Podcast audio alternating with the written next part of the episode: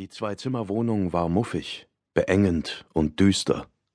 Das graue Licht des ersten Dezembernachmittags fand nur mühsam den Weg durch das einzige Fenster der Wohnküche. Gegenüber versperrte eine schmutzige Fassade die Sicht, das rußgeschwärzte Mauerwerk erweckte den Eindruck, als sei die Welt jenseits des Fensters nach nur wenigen Metern zu Ende.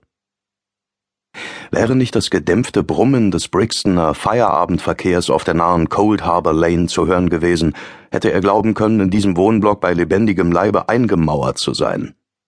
Ein tristes Grab. Er wischte sich die Tränen aus dem Gesicht. Endlich hatte das Scharren und Keuchen aufgehört. Es hatte nicht lange gedauert, nur ein oder zwei Minuten, dennoch war es ihm wie eine Ewigkeit vorgekommen. Diese hektischen, panischen Bewegungen im Raum nebenan, das verzweifelte Ringen um Atem. Doch obwohl es nun wieder ruhig war, fühlte er keine Erleichterung. Angespannt lauschte er in die Stille, ob es wirklich zu Ende war. Dann nickte er. Ja, das Scharren war vorbei, ebenso das Keuchen, aber ab jetzt würden ihn diese Laute in seinem Kopf verfolgen, noch für lange Zeit, dessen war er sich sicher. Sie würden ihn in seinen Träumen heimsuchen, wie all die anderen Dämonen seiner Vergangenheit. Wie das Licht jenes Frühsommermorgens, das sich in den Schaufensterscheiben gespiegelt hat, und Amys Lächeln. Gott, wie glücklich sie an diesem Morgen gewesen ist. Und dann die entsetzten Züge des Mannes, der Hör auf damit, befahl er sich. Hör sofort auf damit, hast du verstanden? Er ballte die Fäuste, ihm war nach Davonlaufen zumute, aber dafür war es jetzt zu spät, also kämpfte er gegen das bleierne Gefühl in seiner Brust an, das ihm das Atmen erschwerte, und holte tief Luft, wieder und wieder. Dann wandte er sich vom Fenster ab, ging zu dem kleinen Tisch neben dem Waschbecken in jener Ecke des Raums, die als provisorische Küche diente, und schaltete beide Platten des Elektrokochers ein. Während er den Topf mit Wasser füllte, vermied er in den Wandspiegel über dem Becken zu sehen. Er konnte seinen Anblick nicht ertragen. Ganz besonders heute nicht. Wie nicht anders zu erwarten, fand er in dem kleinen Wandregal nur billigen Tee aus dem Discounter. Gut, dass er daran gedacht hatte, einen Beutel seiner Lieblingssorte einzustecken, einen erlesenen Earl Grey, der mit Bergamottöl versetzt war. Er gab den Beutel in eine Tasse und sah im Kühlschrank nach Milch. Dort befand sich eine angebrochene Flasche, aber der Inhalt roch sauer. Also griff er wieder in seine Jacke und holte ein Päckchen Milchpulver heraus, das er vorsorglich mitgebracht hatte. Dann sah er zur offenen Schlafzimmertür. Es war an der Zeit, zu Jay zu gehen, ehe das Wasser kochte. Allzu lange durfte er sich hier nicht mehr aufhalten, das hätte nicht seiner Routine entsprochen, aber die Tasse Tee war wichtig, sehr wichtig. Trotz aller inneren Widerstände ging er auf die Tür zu. Das Schlafzimmer war noch kleiner als die Wohnküche. Auch hier schienen die wenigen Einrichtungsgegenstände vom Sperrmüll zu stammen oder auf Flohmärkten zusammengetragen worden zu sein.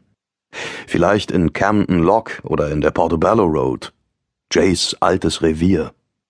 Er hatte eine Schwäche für Flohmärkte gehabt. Guter alter Jay. Was hatte er ihm nur angetan? Den größten Teil des Schlafzimmers nahmen ein altmodisches Doppelbett und ein türenloser Wandschrank ein. Er erblickte die dürren Beine des Toten schon bevor er den Raum betrat. Jay lehnte seltsam verkrümmt gegen den Bettrahmen. Er war von der Matratze auf den Boden gerutscht und fast sah es aus, als sei er im Sitzen eingeschlafen. Gottlob hatte er nun die Augen geschlossen, und auf seine hageren, mit weißen Bartstoppeln übersäten Züge war ein friedlicher Ausdruck getreten. Nur die verkrampfte Haltung seiner Hände, das bläulich verfärbte Gesicht und der weiße Schaum, der ihm vom Mundwinkel troff, straften diesen Eindruck Lügen. Hm. Ich hatte dir doch gesagt, du sollst dich hinlegen, murmelte er ihm zu und nahm ihm die Kopfhörer ab. Dann griff er nach der klobigen Fernbedienung für den uralten Sanyo-Fernseher, der über dem Fußende des Bettes an einer Wandhalterung angebracht war, er musste mehrmals auf den abgenutzten Ausschalter drücken, ehe die Bildröhre mit einem leisen Ploppgeräusch erlosch, und es bedurfte ebenfalls mehrerer Anläufe, bis der nicht minder betagte DVD-Spieler den Film, den er Jay mitgebracht hatte, schließlich wieder ausspie. Er hatte Jay idyllische Aufnahmen von Sommerwiesen, Berglandschaften, Wäldern und Flüssen ausgesucht, untermalt von Edward Griegs Morgenstimmung und Vivaldis Frühling.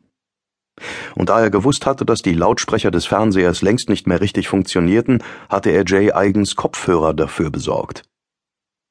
Jay hatte klassische Musik geliebt, und er hatte ihm etwas Schönes mit auf den Weg ins Jenseits geben wollen. Auch wenn die Bilder auf dem alten Monitor einen Stich ins Violette gehabt hatten, schien Jay der Film gefallen zu haben. Zumindest hatte er anfangs gelächelt. Doch dann war alles schiefgelaufen. Die Dosis der Injektion musste zu gering gewesen sein. Er musste sich verschätzt haben. Immerhin hatte er so etwas noch nie zuvor getan. Statt friedlich einzuschlafen, war Jay nach kurzer Zeit von heftigen Krämpfen geschüttelt worden. Das Lächeln war schlagartig von seinem Gesicht verschwunden und er hatte zu zucken begonnen. Mit weit aufgerissenen Augen hatte er sich an die Kehle gegriffen und verzweifelt nach Luft geschnappt. Leg dich wieder hin, hatte er ihm zugerufen. Leg dich einfach hin. Doch Jay hatte ihn wegen der Kopfhörer nicht hören können. Zwar hatte er versucht, sie sich vom Kopf zu reißen, doch es war ihm nicht gelungen, weil er viel zu sehr damit beschäftigt gewesen war, Luft zu bekommen. Immer wieder hatte er am Kragen seines Flanellhemds gezerrt und dann wie wild zu strampeln begonnen. Seine zerschlissenen Pantoffeln waren durch die Luft geflogen und seine Wollsocken hatten auf dem Velurteppich gerieben, als habe er vor, in aller Eile ein Loch in den Boden zu scharren. Er war vor Jay zurückgewichen, hatte ihm hilflos zugesehen und schließlich hatte er den Anblick nicht mehr ausgehalten. Dieses Scharren war unerträglich gewesen, dieses Keuchen, das fast wie ein Wimmern geklungen hatte, dieser Ausdruck in Jays Augen, diese Panik, diese Angst. Wie sehr wir uns doch davor fürchten, loszulassen. Er hatte die Hände vors Gesicht geschlagen und war aus dem Schlafzimmer gelaufen. Dann hatte er in dem kleinen Wohnzimmer gewartet, den Blick starr aus dem Fenster auf die Mauer gerichtet und hatte um seinen einzigen Freund geweint, der nebenan qualvoll starb. Aber nun war es endlich vorbei, und der erste Schritt war getan. Er steckte die DVD und die Kopfhörer in eine Plastiktüte, die er ein paar Straßen weiter in einer Mülltonne entsorgen würde. Das Etui mit dem Injektionsbesteck schob er in die Innentasche seiner Jacke zurück, er würde es mindestens noch einmal brauchen. Dann bückte er sich und hob Jay auf das Bett zurück. Auch wenn der schlaffe Körper des Alten kaum mehr als 120 Pfund wog, fühlte er sich unendlich schwer an. Es tut mir leid, alter Junge, flüsterte er. So war es nicht geplant. Aber jetzt hast du es ja hinter dir. Das hast du dir doch gewünscht. Seufzend ging er nach nebenan, wo unterdessen das Wasser kochte. Er goss die Tasse auf, schüttete den Rest des Wassers ins Waschbecken und reinigte den Topf gründlich von seinen Fingerabdrücken, ehe er ihn mit dem Spüllappen umfasste und in die Ablage unter dem Tisch zurückstellte. Dann starrte er wieder aus dem Fenster auf die Mauer und nippte an dem Tee. Auch wenn er auf richtige Milch verzichten musste, hatte er das Gefühl, noch nie einen köstlicheren Tee getrunken zu haben. Liegt wohl daran, dass es mein letzter ist, dachte er. Zukünftig würde er Tee nicht mehr mögen. Stattdessen würde er ab sofort Kaffee trinken, vorzugsweise kolumbianischen Arabica, schwarz mit ein wenig Zucker. Und das war nur eines von sehr vielen Details seiner Metamorphose.